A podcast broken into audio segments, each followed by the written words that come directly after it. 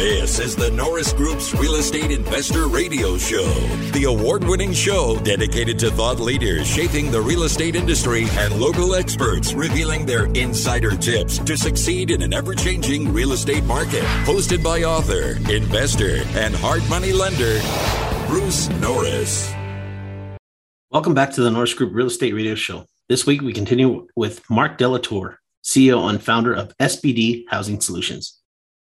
So here's a good question. In 2000, I mean, you had trustee sales decline from 2001 to 2007, but then they exploded in 2009 to say 2012. Yes. That doesn't mean they were worth going to. You might have had REOs uh, way cheaper than your opening bid. So I'm just curious, did you during that cycle, did you end up finding more deals as REOs and short sales as you did as the at the courthouse steps? No, it comes back to my uh, mile deep. That was a massive opportunity for me at that time. Um, so the answer is um, a small fraction we got as REOs and MLS. They were still um, getting multiple bids, but we would show up at the courthouse steps and and just have one or two people. So um, you know that was where we were getting home run deals. Um, quite frankly, could have just taken them from there, put them on the MLS, and and made money. But um, you know, we pivoted, and that's kind of where the turnkey provider mentality came from because at the time, uh, you know, as you know, when the market tanks, the one of the first things to dry up is um, financing to you know to uh, to flippers and and um, you know the banks were no longer lending to us um, in the same capacity and really shriveled up pretty quickly you know, real estate single family was kind of a four letter word inside the banking community. So we needed capital. And, and so one of the ways I did that was went back to, um, you know, people that had seen me do what I was doing, had heard the stories about the home runs I was getting on the courthouse steps and said, Hey, if ever you, you know, can find me a deal, let me know. Mm-hmm. And so I started saying, Hey, banks aren't lending to me, but there's still deals and I know how to buy and rehab and manage. Um, how about we uh, build you a portfolio? And so I just got a few really good buyers and, and expanded that that base. And so now, you know, to this day, we've been uh, kind of steady to that task of buying a house, rehabbing it, get it rented out, and then selling it to our investor, um, you know, as a turnkey, done for you uh, portfolio. And some of our investors are up where they have, you know, 40, 50, 60 homes um, that in their portfolio that have they've been buying since 2010 uh, until today and just continue to uh, change their family tree by investing in, in single family. That's a that's a pretty amazing uh, thing and especially since they didn't have to locate the property didn't have to have the experience to fix it. And it probably changes what you can the amount of homes you can buy. You're not necessarily having to resell everything uh, or have a margin, let's say, as a if you were buying it to fix it to sell it in the marketplace, you have a ready, willing buyer. I just think it's probably it's one of those business models that uh, are, is very sustainable because you've got a clientele that's not trying to trying to chase deals; they're trying to chase inventory. They have no access to getting it there themselves, and You're they want exactly to, right. No, that's one of the long term. Yep. No, that you're exactly right. That's one of the things that I think um, gives me comfort um, in any of these, you know, times where we we don't quite know what's coming down the pipeline. Is that if we stick to our model of buying homes, you know, two hundred and forty thousand dollars and you know between a hundred and two hundred forty thousand in in uh, the Midwest, there'll always be you know quality rental homes that we can sell to an investor base. So we're kind of cheating. We kind of already sold the asset as soon as we buy it, Bruce. No, it's great. It's a very smart it's a very smart business model, and it's nice that it's a smart decision on the on the uh, part of the buyer that buys it from you. When 2009 happened, I recall having lunch with a gentleman named Mike Cantu, who's a very successful real estate investor. And since I had seen it coming, I had gotten out of harm's way. And the first 10 minutes of lunch was talking about all of the people in our lives that were caught off guard and that were devastated and all that. And then the next 50 minutes were just about, hey, how are you doing? because our world was different because we had sustainable rents, we had our monthly nut covered, and that's a big deal. You know, to be able to provide that for people in a system where they can do that on their own. A lot of them see what's interesting about your client is most of them not are not really into real estate. They're, no, they're into real estate. Yep. Yeah. That's that's yeah. an interesting thing. Yeah, no, our our ideal client is you know dentist, doctor, lawyer, accountant, someone that's you know making good money and thinking, man, is the stock market really worth the gamble? Why am I putting all my faith in these this roller coaster ride and living and dying by having to watch CNBC all the time to see if we're going up and down? Um, look, there, there's a time and a place for the stock market, but I believe that the you know the benefits of cash flow, depreciation, and appreciation um, that you can get from real estate and of course leverage you know being the fourth wonderful component of real estate um, you know is is why i'm encouraging a lot of investing activity um, you know in through our our office and trying to get people to deleverage from the the vagaries and the and the risk of the stock market understanding that real estate can be done. The reason it hasn't been done i think quite frankly um, our real estate industry that you and i operate in bruce has done a poor job of catering to high income, high net worth individuals that want to get into real estate. It's always been a you've got to hassle with go and find the you know the deal or go find a realtor that you know and everyone's a realtor right? So you know get a realtor that may find you a deal may not and then as soon as the transaction closes then they leave you at the altar. And then you've got to go find construction people to rehab the house.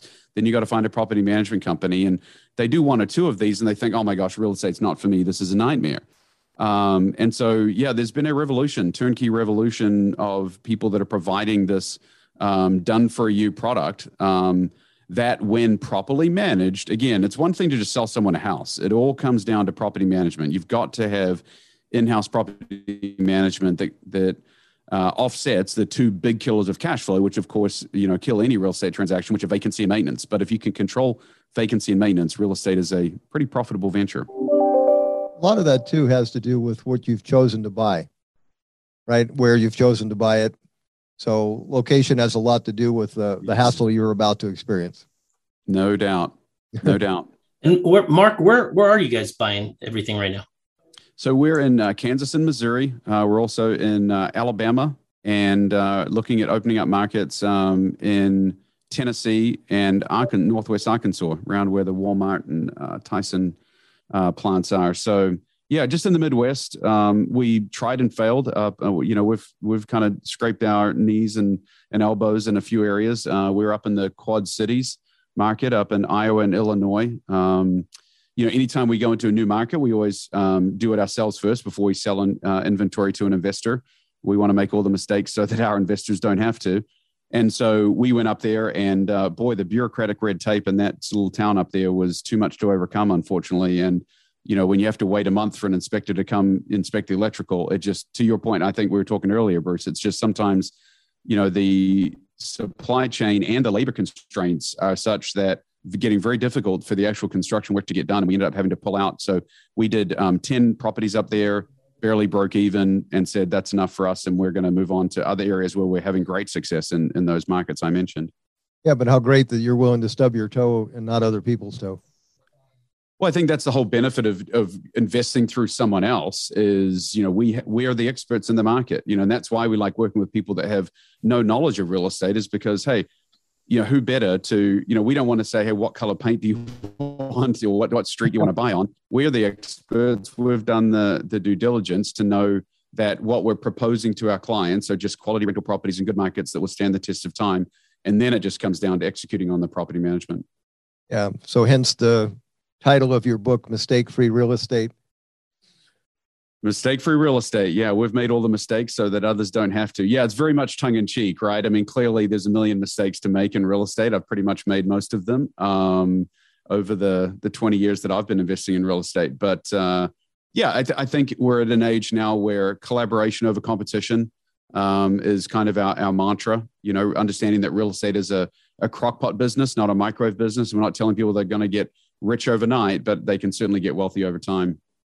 You know what's interesting? It that real estate is a fit for my personality too, because I don't like to watch. I've I've invested in stocks on occasion.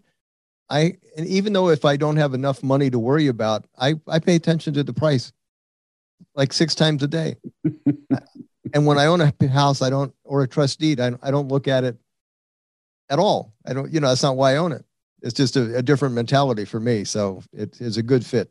Yeah, and once you get to scale, um, you know, we teach our investors to scale with leverage and then start powering down debt. And I think once you get to over ten houses um, certainly over 20, you don't even notice vacancy and maintenance are just two little line items in a, in a monthly P&L and you get extremely steady cash flow. So those of our investors that have got over 20 homes, they're just like, gosh, sign me up. Just, you know, anytime you send them a new deal, they'll, oh, great. Thanks so much. You know, sign uh-huh. me up for another one um, because they understand the benefits of, of that, that long-term appreciation. And my goodness, I mean, you know, I know that, you know, we've had 12 years of a bull market, but still real estate has just outperformed. It's been crazy. Yeah, it's been a great run. Um, do you have a favorite real estate trainer? Favorite real estate trainer?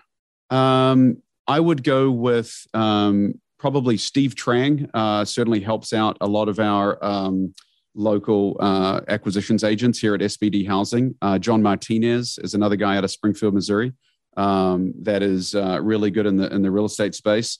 Um, I've recently expanded my operation into apartment uh, buying apartment complexes, and I do that through a partnership with uh, one of my mentors, Corey Peterson. Uh, with Kahuna Investments, and Corey and I are buying apartment complexes, and so in the multifamily space, he's certainly been someone that I look to for for guidance and wisdom for sure. Okay, what about outside of the real estate world? Any uh, influential mentor outside of the real estate world? So I'm a guy that um, reads a lot, and one sometimes people sometimes I have mentors and they don't even know it. So I think my most recent one in that regard would be Keith Cunningham.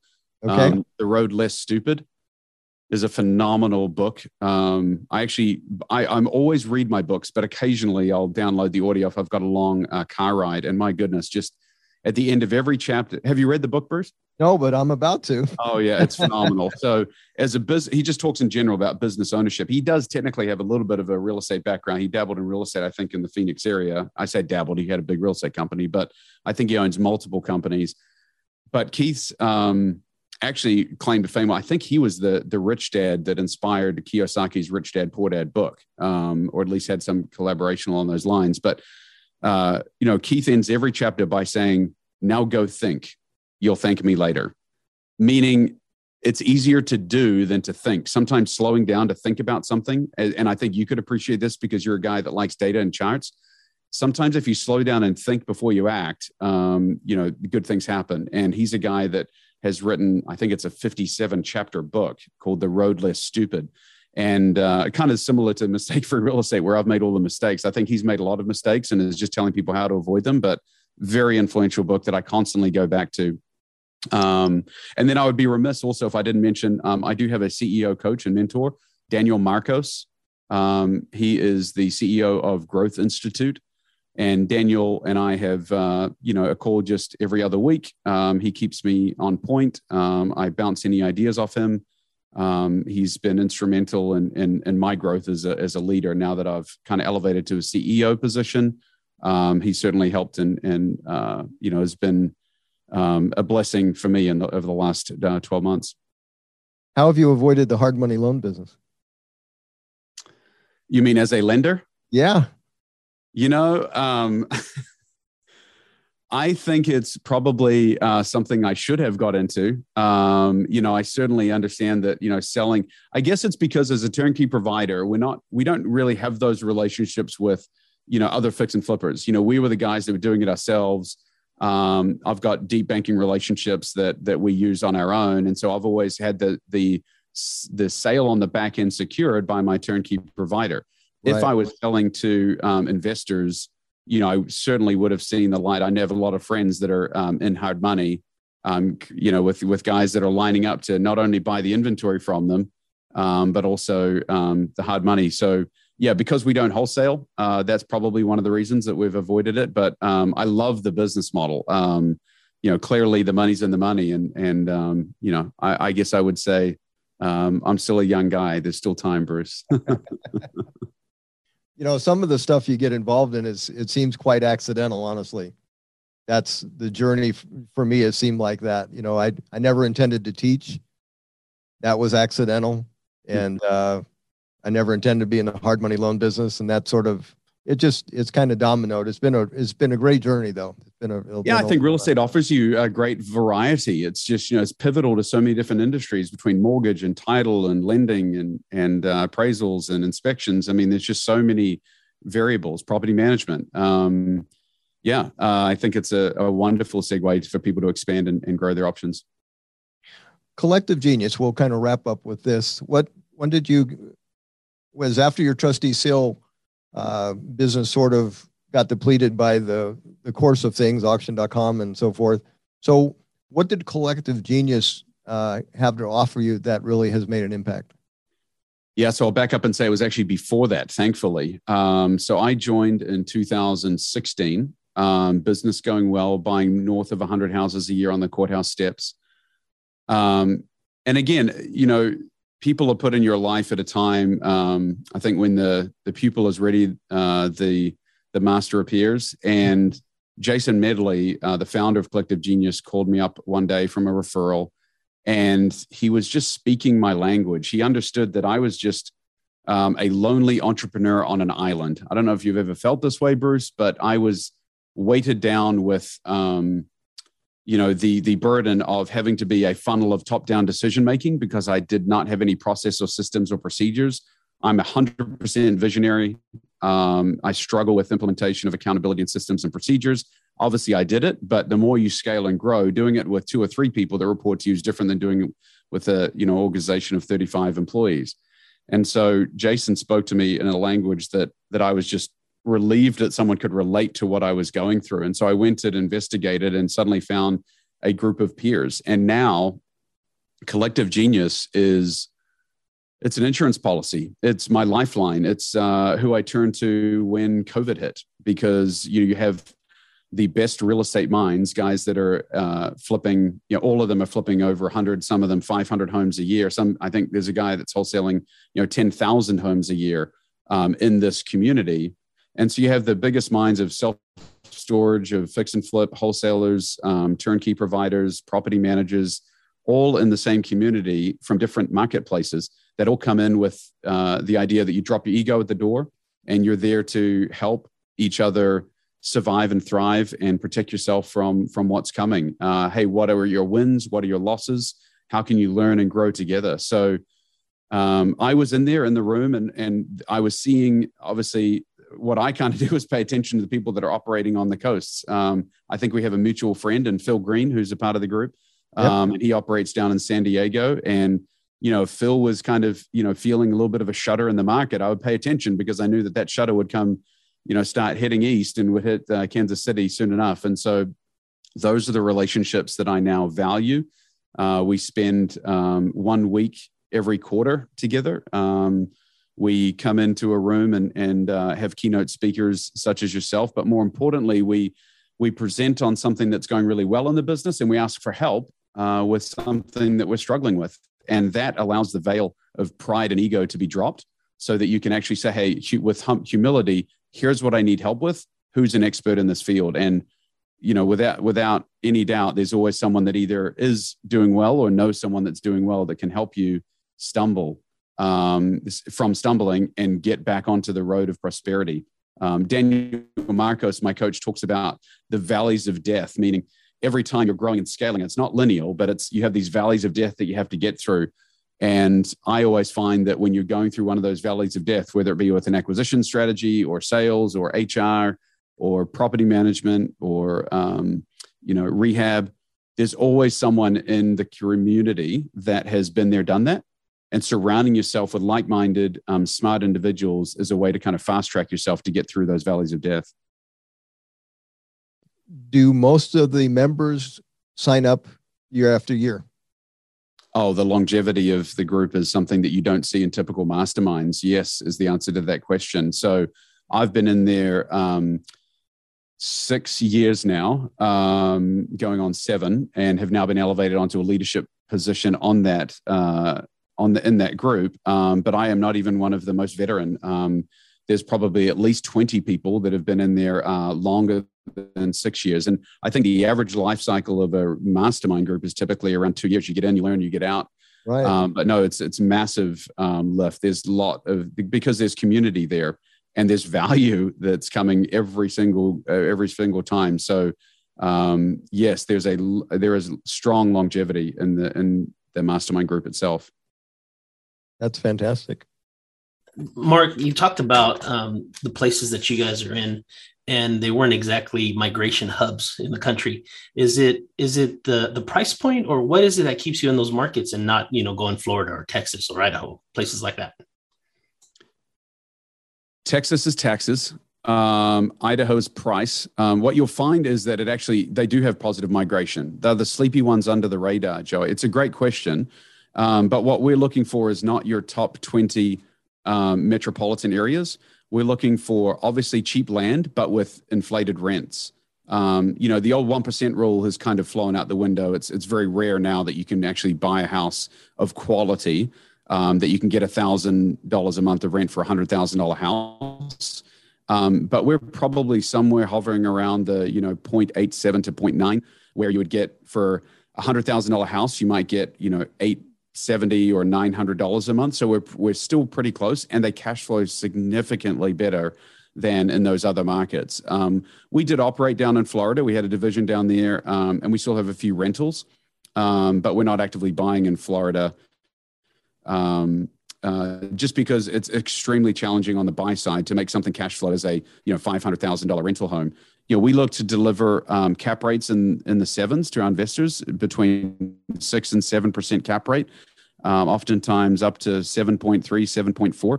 Um, so really strong returns, um, and we just can't replicate that in these in um, you know the bigger markets that you're talking about, like Idaho, Salt Lake City, uh, Phoenix, you know, Florida. Well, the other thing I wanted to say is thank you. Uh, you guys were one of the first to commit to uh, our I Survive Real Estate sponsorship, so uh, I wanted to thank you personally for uh, for that also.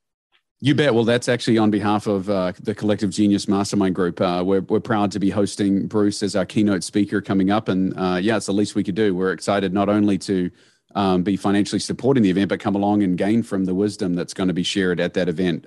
we're really excited. And thank you again. Our pleasure. Well, Marck, I have enjoyed talking with you today. Really Thank have. you, Bruce. I think uh, you got a brilliant business model and you're doing a lot of good for a lot of people. So that's that's really great. Elevating communities and simplifying real estate. That's our two things. So we're trying to do both at, at scale. All right, Marck, have a great day. Thank you, Bruce. Appreciate your time. Okay. Thanks, For more information on hard money loans and upcoming events with the Norris Group, check out thenorrisgroup.com. For information on passive investing with trust deeds, visit tngtrustdeeds.com. The Norris Group originates and services loans in California and Florida under California DRE license 012-19911, Florida Mortgage Lender license 1577, and NMLS license 1623669. For more information on hard money lending, go to thenorrisgroup.com and click the hard money tab.